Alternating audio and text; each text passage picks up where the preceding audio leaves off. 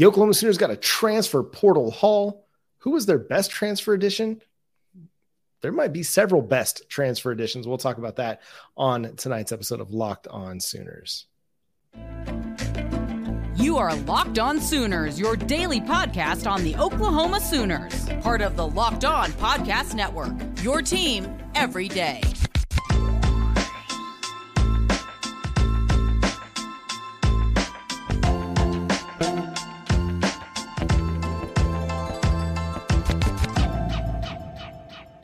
What's up, Sooner Nation? Welcome to Locked On Sooners. Today's episode is brought to you by FanDuel. FanDuel Sportsbook, official sportsbook of Locked On. Make every moment more. Visit FanDuel.com slash Locked On today to get started. Thank you for joining us. My name is John Williams. You can follow me on Twitter at John nine Williams. He's Josh Helmer. You can follow him on Twitter at JoshOnRef. You can also hear him Monday through Friday from nine to noon on ninety-four point seven The Ref in Norman. Josh, are you getting as much rain out there in uh, central Oklahoma as we're getting here out east? We are, man. We we are, and it's right at that close temperature. It was almost, it was almost snow at one point uh, earlier tonight. It's it's not, but uh, it's fluctuated between just rain, nonstop rain these past couple of days, and almost like a like as close as you can get to snow. Well, that'll be good for the O U rowing team whenever they get started, because uh, the Oklahoma River should be, you know, pretty pretty well um, uh, filled by that time. So uh, transfer portal stuff. Uh, it's now the time, I guess, to evaluate transfer portal, because U S A Today and E S P N and College Sports Wire are now going through and kind of ranking and evaluating who had the best transfer portal classes. And your Oklahoma Sooners are showing up on several of these lists. Uh, you got Pete Meyerberg over at, sorry, Paul Meyerberg over at uh, U S A Today Sports. Uh, talking about how Oklahoma had one of the best transfer portal classes in the country. And, and I think it's, I think it's safe to say that, yeah, they did. Uh, E S P N also ranked them amongst the best transfer portal classes in the country. And you could look on both sides of the football, and they found impact day one starters on both sides of the ball, Josh. So let's see here. Our man, Mister Deshaun McCullough, ranked as the seventh best transfer from our friend Patrick Kahn over at College Sports Wire. Is is that about where you think McCullough should be nationally? I mean, I think I, mean, a lot I think of places... there's a, I think there's a chance, John, that, you know, could wind up higher than that. But I don't have a big beef, I don't think, with him being seventh. No, I think after a true freshman season, to be ranked in the top ten of anything is pretty good. I think a lot of places had him as the number one edge. I believe two forty-seven Sports had him as the number one edge transfer. And when you're the number one edge transfer, that's pretty good. And we know that this is going to be a guy that definitely figures into Brent Venables' defense, is going to have a major, major role, whether it's at Cheetah, whether it's as a, you know, full-time defensive end. It remains to be seen, but his athleticism is undeniable. His ability to rush the passer is going to be a huge asset for a pass rush that struggled at times uh, for the Oklahoma Sooners. It, it was not consistent, or as consistent as it needed to be, Uh, in Big twelve play in particular. So this is a guy that's going to be able to bring a little bit more juice, a little bit more athleticism off the edge.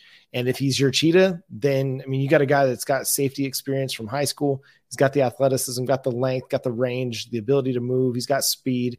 He can play in space. Uh, and then you can bring him off the edge, because they did that a lot with Deshaun White last year, who was the primary Cheetah for the Sooners. And I, I really like what they're going to be able to do with him as a pass rusher, um, even if it's not as a full-time pass rusher.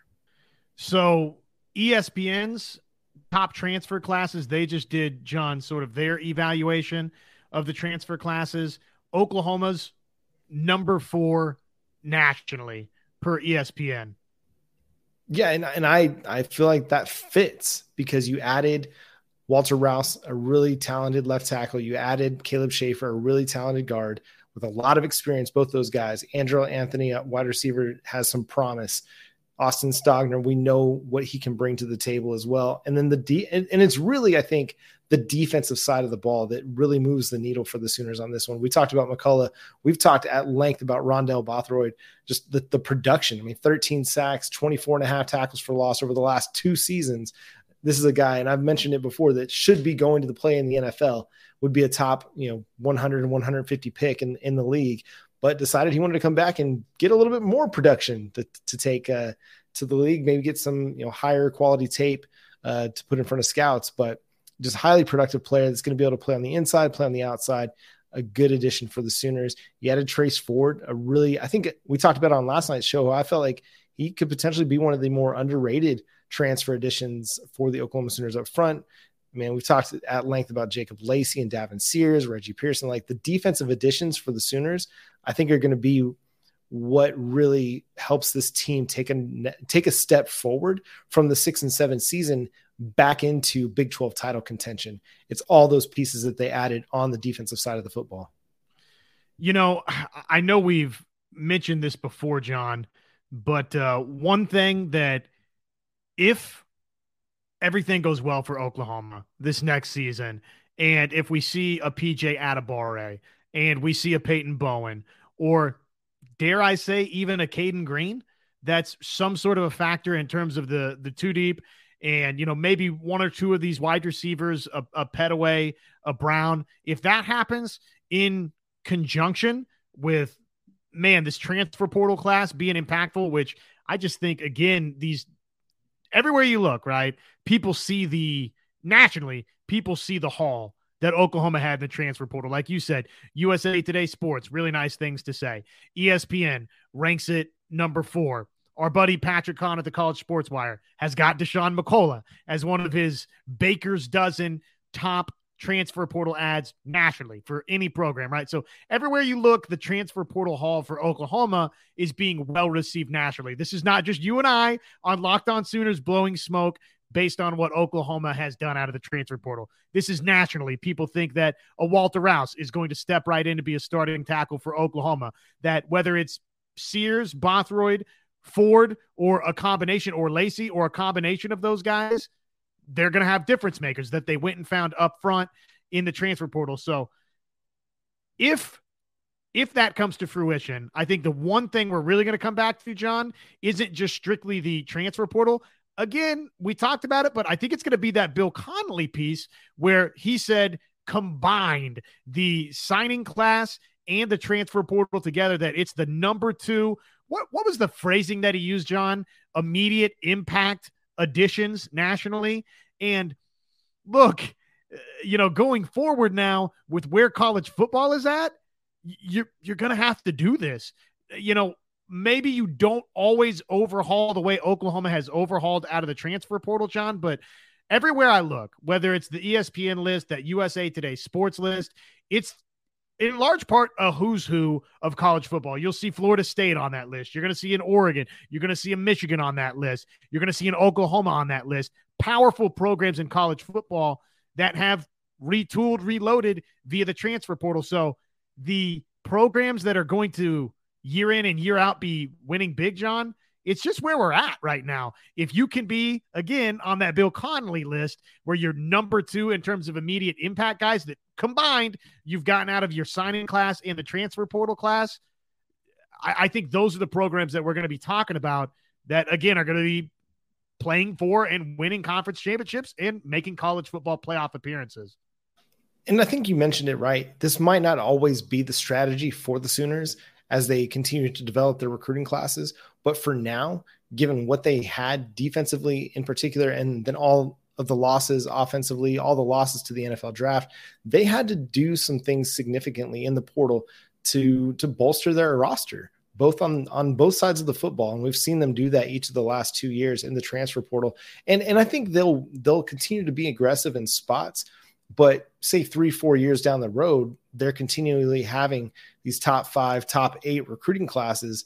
I think maybe they'll be less inclined to bring in as many guys as they did, or I could be wrong. And Brent Venables just wants to add as much talent as possible, create as much competition as possible, regardless of how good they've done on the recruiting trail. You know, if we're talking twenty twenty-six and Oklahoma's had several more top five, you know, recruiting classes, but they're still bringing in, you know, these really high quality transfer additions. I, I feel like that's the best way to go about building the roster is you do both. You don't just, you know, target the high school kids. You don't just target the transfer portal. You do both. And, and I think we'll see maybe some of it slow down after kind of the COVID eligibility runs out for people. But ultimately Brent Venables, his, and his staff, they're going to use all means necessary to try and bolster this roster. But we're going to talk more about a guy that's had an immediate impact coming up after the break. Yes, there's somebody that absolutely has had an immediate impact for Oklahoma. The Super Bowl, Super Bowl fifty-seven. Are you all ready to watch the big game? FanDuel.com backslash locked on, where you can make every moment more at FanDuel Sportsbook. They've got their easy-to-use, secure, safe app that you can check out. Just search FanDuel on uh, either your Apple or your Android, whatever mobile device that you have out there. Search FanDuel, and uh, you can download the sportsbook that, again, is safe and secure, which obviously uh, you, you need that. But new customers, hey, how about a great offer? I've got one for you. Place your first five dollar bet, and you get one hundred fifty dollars in free bets guaranteed, guaranteed when you place your first five dollar bet. So football fans, you don't want to miss out for the Super Bowl. Last chance, right, to uh, to place that five dollar bet and get one hundred fifty dollars for free, at least during football season, over at FanDuel.com backslash locked on, where you can make every moment more with FanDuel, the official sportsbook partner of the National Football League. An instant impact individual for the Oklahoma Sooners, you say, John? Now, who might that be? So over at On three, they did a little bit of a twenty twenty-three recruiting rewind and took a look at the, the assistant coaches who found new homes in twenty twenty-two and were big parts of the twenty twenty-three cycle, and kind of wrote about who were the, the instant impact guys. And Jeff Lebby was mentioned as one of those players that was an instant, or sorry, players, coaches as one of the instant impact guys by Keegan Pope over at On three. And ultimately what it comes down to is his ability to land Jackson Arnold. And that recruitment, that commitment, the first commitment of the Brent Venables era in the twenty twenty-three cycle, was huge.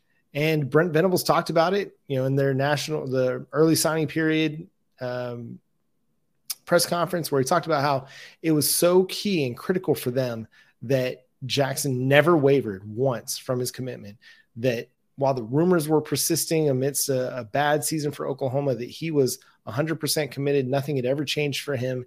And we talked about it on the show, that how that really freed them up to focus their attention elsewhere. They could focus more on some of those late guys that they were really starting to unearth in, in the Taylor Waynes and the Uh, Marcus Strongs and the Ashton Sanders and Taylor Hine, those, you know, those under recruited, under evaluated players that they really, really like.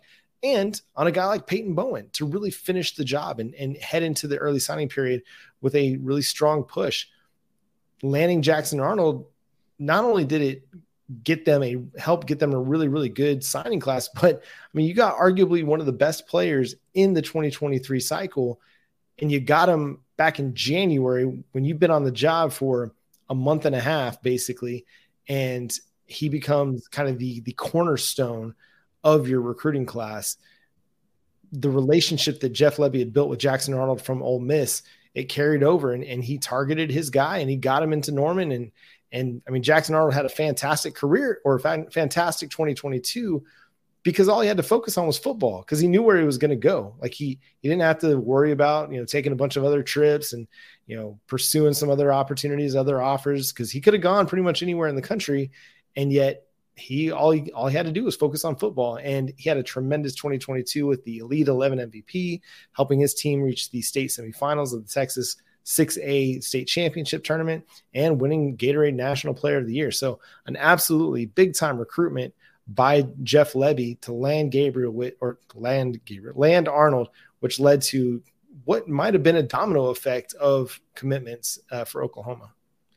Well, and I, I know it was a slip of the tongue, but to land Gabriel too, to land Gabriel too. Let's see how this twenty twenty-three season plays out for Oklahoma.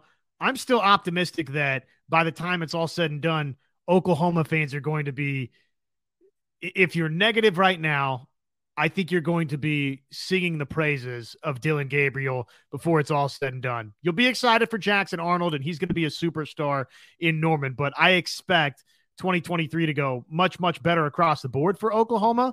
And I think, you know, obviously your quarterback, Dylan Gabriel, is going to be a big catalyst in that. So, and obviously Lebby was instrumental in landing Gabriel. So, you know, and you, you have to give a, a ton of credit to Coach Bedenbaugh on these offensive line gets that Oklahoma's gotten. You know, I just across the board, Caden Green. Uh, I, I'm excited for Josh Bates, friend of the show. I uh, can't wait to see what uh, Logan Howland, I think, has a ton of upside. Heath o- Ozida as well. I think, you know, all of those guys have chances to be really, really good. And yes, those are Bill Bedenbaugh gets. And I'll go into the the transfer portal cycle as well and throw a Walter Rouse and a Caleb Schaefer your direction. But ultimately, the O C gets credit too, right? So not just Bill Bedenbaugh, but what Oklahoma has done across the board recruiting. And, of course, the the big fish. The, the the big chip in the center of the table, of course, is Jackson Arnold, who, oh, by the way, the addition of Jackson Arnold, what does that allow Oklahoma to go and do? Well, to go get some really talented skill guys, the running backs that they got in this class, John, the wide receivers. I'm fired up about both Pettaway and Brown. So there, there's no doubt that Jeff Lebby has done a very, very good job already at attracting talent to Norman, Oklahoma. And now it's about taking an offense that was pretty good, pretty good a season ago, John, and some final tweaks to make third down and fourth down efficiency better and red zone efficiency better. And all of a sudden we're talking about an elite offense in Oklahoma, and people are going to be very, very excited with the job that Jeff Lebby has done, even though there were some frustrations, admittedly, in year one. I think another element to this that might be a little bit overlooked was just his his willingness to keep the offensive staff intact, to keep DeMarco Murray, to keep Bill Bedenbaugh, to keep Cale Gundy at the time, and L D Washington, who was, you know, an assistant wide receivers coach, uh, to keep all those guys, Joe John Finley, like how crucial that was, that as Brent Venables was coming in and bringing in all of new defensive guys, that you had a guy in Lebby who felt really comfortable with all those guys on the offensive side of the ball and was willing to keep them all. I mean, it, it's, it's kind of a rare thing that you don't see any turnover at your position coaches when you bring in a new offensive coordinator, but that's a little bit of the beauty of Lebby's relationship with the University of Oklahoma and his, and his experience, because he has relationships with those guys, you know, from just his coaching years, you know, being around the Big twelve, things like that. Like, he's got relationships, and those are guys that wanted to be at Oklahoma. They wanted to stay too. So having that continuity allowed them to continue what they were doing with a guy like Dalen Smothers or Caleb Hicks, or what Bill Bedenbaugh was doing along the offensive line, or keeping, you know, um, Joe John Finley in, in tow to can make sure you landed guys like, you know, Jason Llewellyn and Caden Helms in the twenty twenty-two cycle, and, you know, pushing forward on Cade McIntyre in the twenty twenty-three cycle. So like, continuity is one of the more underrated aspects of any organization, and to have continuity on the, at least the assistant level on the offensive side of the football, I think that played a huge role in helping them land their twenty twenty-two class and then build this twenty twenty-three class, because those kids that they were targeting weren't having to, you know, now reassess Oklahoma, because their position coaches that they were wanting, you know, potentially wanted to play for, the position coaches they had relationships with, were going to stay in Norman. And so they didn't have to start thinking, okay, well now how do I feel about this position coach now that, that he's gone? And then there's a new running back, running backs coach. Am I still as, you know, enamored with Oklahoma that DeMarco Murray's not there? Well, I don't have to worry about that because DeMarco Murray's still there. And, and I think that that's a really, and we might be, we might look back on that one day and, and think how critical and how, how much of a great decision that was for Jeff Lebby to keep all those guys intact and keep that continuity. And, you know, Brent Venables too, right? So give, give each of those two, give the head coach credit, give the uh, offensive coordinator credit in that regard. It's, it's been interesting. And I will of course confess that, uh, look, it's not that I've just given a standing ovation and a round of applause to everything with Jeff Lebby so far uh, at Oklahoma. Namely, you know, without going down Diagon Alley here, the uh, the Texas game was, of course, not great last season for Oklahoma. Not to expound a ton on that, but this uh, this offseason being linked to the Alabama job, John, and choosing to stay. It'll be curious to see for me, and, and I doubt we're going to get much on it. I don't think Jeff Lebby will be too forthcoming or answer a lot of questions about, you know, speculative job hunts that uh, he was or was not linked to. But if he's great this year, and if Oklahoma's great offensively this year, you know, the uh, fan stock in Jeff Lebby, I I don't know that it was bottom of the barrel in twenty twenty-two, but there were certainly some frustrated Sooner fans with Jeff Lebby and the offense, even though largely, John, they were pretty good, right? So with all of that being said, if Oklahoma's, you know, much better in key spots in twenty twenty-three, and then boom, you fast forward one year and then two years beyond that, assuming that Jeff Lebby's still here and Jackson Arnold is great, all of a sudden I think Jeff Lebby goes from at times kind of being not well received by Sooner fans to he decides to stay. The job's not finished. He wants to see Oklahoma vastly improve from six and seven. And, oh, by the way, gets it accomplished. I think all of a sudden he leaves Norman potentially down the road as uh, a very, very well-regarded and well-liked offensive coordinator. Yeah, we'll see. We'll see how that all turns out. I mean, he, he had a, a solid year. thirty-five points per game. I mean, a good year. We'll say a good year. thirty-five points per game, even if there were some issues uh, with some efficiency in some key areas. I mean, that's something that they can improve upon. Uh, and the talent's going to only get better as they continue to recruit better.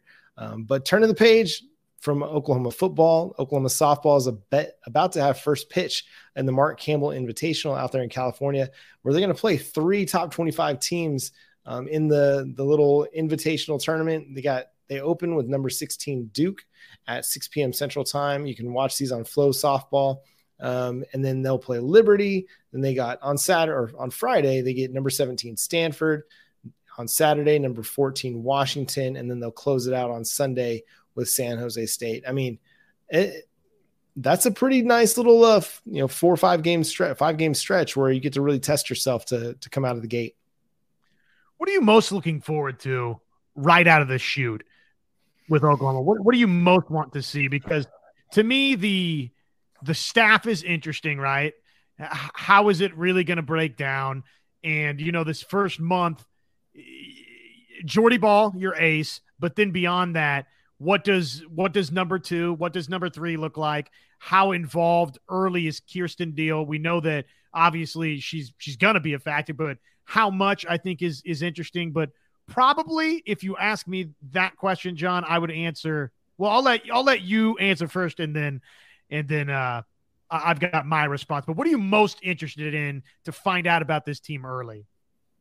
Man, that's such a great question. I really, I really am looking forward to seeing how the transfer portal additions kind of meld with the guy, the offense that was there. You know, looking at the lineup, you're talking about Elena Torres and Cindy Sanders and Haley Lee, like how those three integrate into the lineup is going to be really intriguing to me, uh, especially at catcher, because we know Kinzie Hansen is going to be your starting catcher, but Haley Lee, I mean, she was an all-American catcher at Texas A and M. So she, you're going to give her opportunities to play there and spell Kinzie Hansen. Well, then you're also bringing in Jocelyn Erickson, who was, you know, one of the best players in college or in high school softball, the Arizona uh, Gatorade Player of the Year in softball in the twenty twenty two season.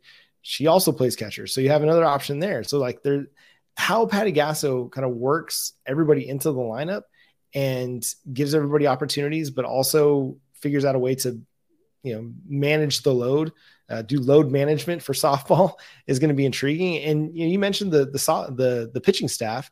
I think we'll see, you know, Nicole May, Kirsten Deal get starts, uh, especially in the non-conference slate. Uh, Kirsten Deal especially, like I would not be surprised to see her start the game against San Jose State on Sunday, or to see her start, you know, the game against Liberty, you know, one of these unranked teams. Throw her out there, give her an opportunity and see what happens. You know what you got in Jordy Ball, you know what you got in Alex Tarocco, and you know what you got in Nicole May. And so like early in the season, this is kind of the time to find out, like, can, is Kirsten Deal the real deal?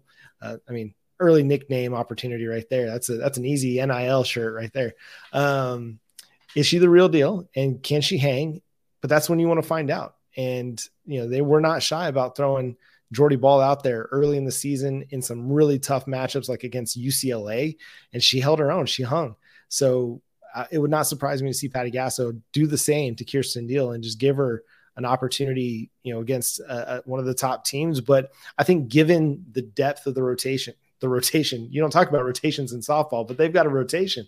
Given the depth that they have, you know, in the circle, you don't have to rush her out there. You can kind of let her get her feet wet against some quote unquote lower competition and, and just see how things go. And then if she's shown that she can handle it, you, then you raise the stakes a little bit. You give her a tougher test. Um, but man, it's, it's going to be fascinating to see how she manages that, because generally in softball, like, you have an ace and they, they carry the load for your team. And then you've got another one or two pitchers that might throw eighty innings, one hundred innings, maybe. But the way Oklahoma's stacked right now, like, you could have four pitchers throw one hundred twenty innings or one hundred innings each and really balance the workload a little bit. And we know Oklahoma's going to run rule a lot of people. So there's not going to be, you know, seven innings in every oper- in every start.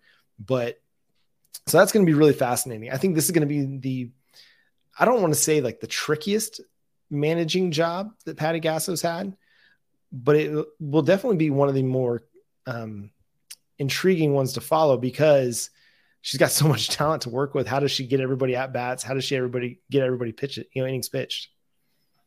I think for me, early on, I'm most intrigued just to see what one through nine looks like.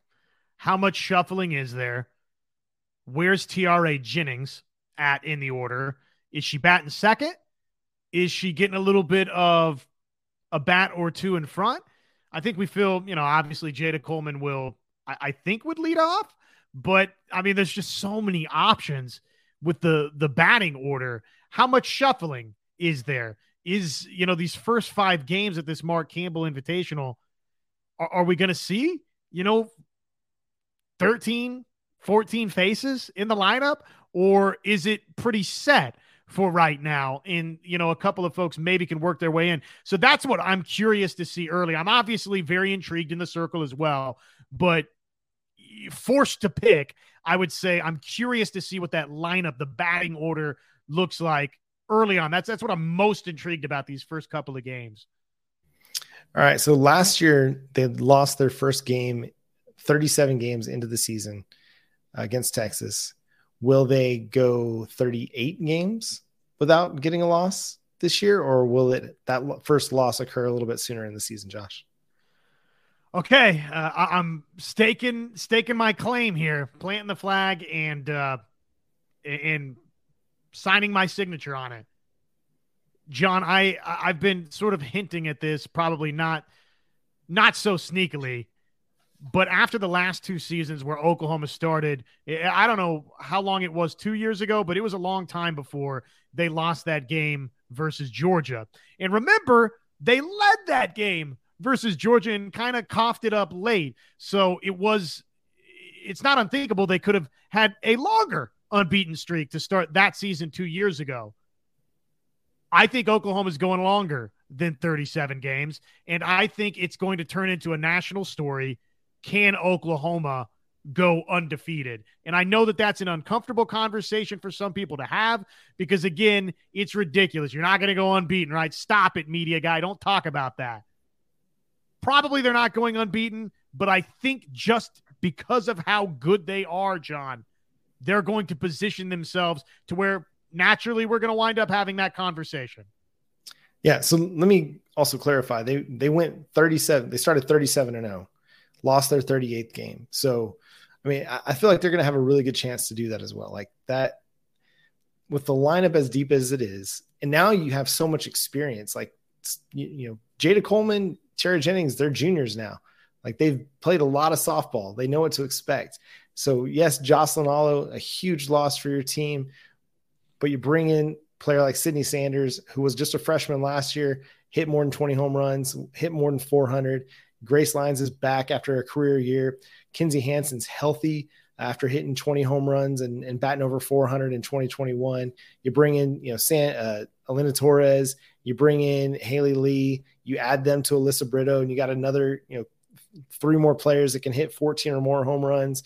Uh, it's just a deep lineup, top to bottom, and and man, it it's crazy to think that they could go undefeated. It's crazy. It does seem wild to talk about. It's a long, long season, and a lot has to go right for you. But it's really hard to not look at this lineup and think it might be their best ever.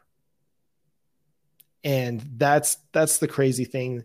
And that's why it's it's easy to let you kind of go to that place where you think, okay, game thirty-eight, game could they could they start forty and oh? Could they break their record for wins, you know, consecutive wins? Could they break their record for wins to start a season? It's all on the table. Everything is on the table. Runs scored, home runs in a season, run rules in a season, wins in all of it. There's nothing. Doubt them at your own peril, because it doesn't seem like there's anything that they can't do. And that's going to do it for today. Oh, Josh, go ahead.